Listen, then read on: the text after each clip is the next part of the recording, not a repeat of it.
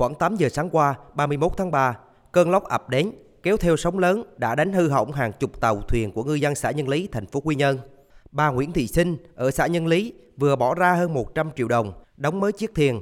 Chồng bà mới đi biển vào, neo đậu cách bờ bảy mươi mét thì bị gió lốc và sóng đánh chìm. Bà Nguyễn Thị Sinh rất bất ngờ vì hàng chục năm qua mới xảy ra cơn lốc kèm theo sóng lớn vào mùa này. Mặc dù đã nghe thông báo về thời tiết nhưng lốc xoáy ập đến khiến gia đình bà Sinh trở tay không kịp. Em làm ghê cũng là tính cũng ba mấy năm rồi mà không có gì, gì không có chìm ghê. Không bày chứ có được cái ghê em hết rồi. Ghê em nó con ơi. Tính ra cả tầm mấy tiểu mới cha con làm nước bao nhiêu ở đây. Theo thống kê của Ủy ban Nhân dân xã Nhơn Lý, thành phố Quy Nhơn, lốc xoáy đã làm thiệt hại năm mươi tàu thuyền, thúng có gắn động cơ, cano du lịch của người dân địa phương, trong đó một số tàu mới đầu tư làm máy, chờ ngày ra khơi.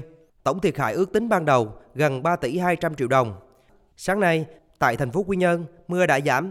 Hàng chục cán bộ chiến sĩ lực lượng vũ trang thành phố Quy Nhơn đã hỗ trợ người dân Nhơn Lý tìm kiếm tàu thuyền bị sóng đánh chìm.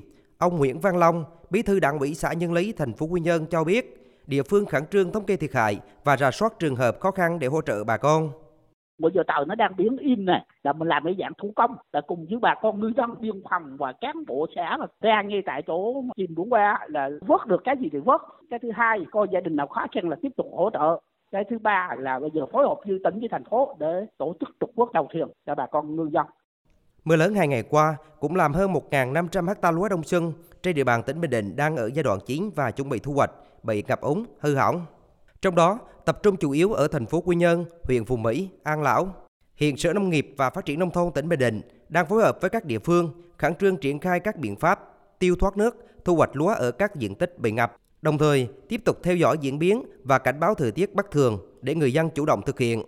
Ngay sau khi thiên tai xảy ra bất thường, lãnh đạo tỉnh Bình Định đến kiểm tra tại hiện trường, yêu cầu các địa phương rà soát nhanh và thống kê đầy đủ các trường hợp bị thiệt hại để sớm hỗ trợ kịp thời. Ông Hồ Quốc Dũng, Bí thư Tỉnh ủy Bình Định, giao Ban Cán sự Đảng Ủy ban Nhân dân tỉnh chỉ đạo cho Sở Nông nghiệp và Phát triển Nông thôn tỉnh đề xuất Ủy ban Nhân dân tỉnh về chính sách hỗ trợ người dân. Trước mắt tôi có yêu cầu cho đồng chí Bí thư Chủ tịch Ủy ban Nhân dân xã Nhơn Lý là thống kê ngay những hộ nào mà khó khăn trong cái thời gian trước mắt là phải hỗ trợ ngay cái gạo, lương thực, thực phẩm cho người dân bảo đảm cái đời sống bình thường trở đến khi mà trở lại đánh bắt trở lại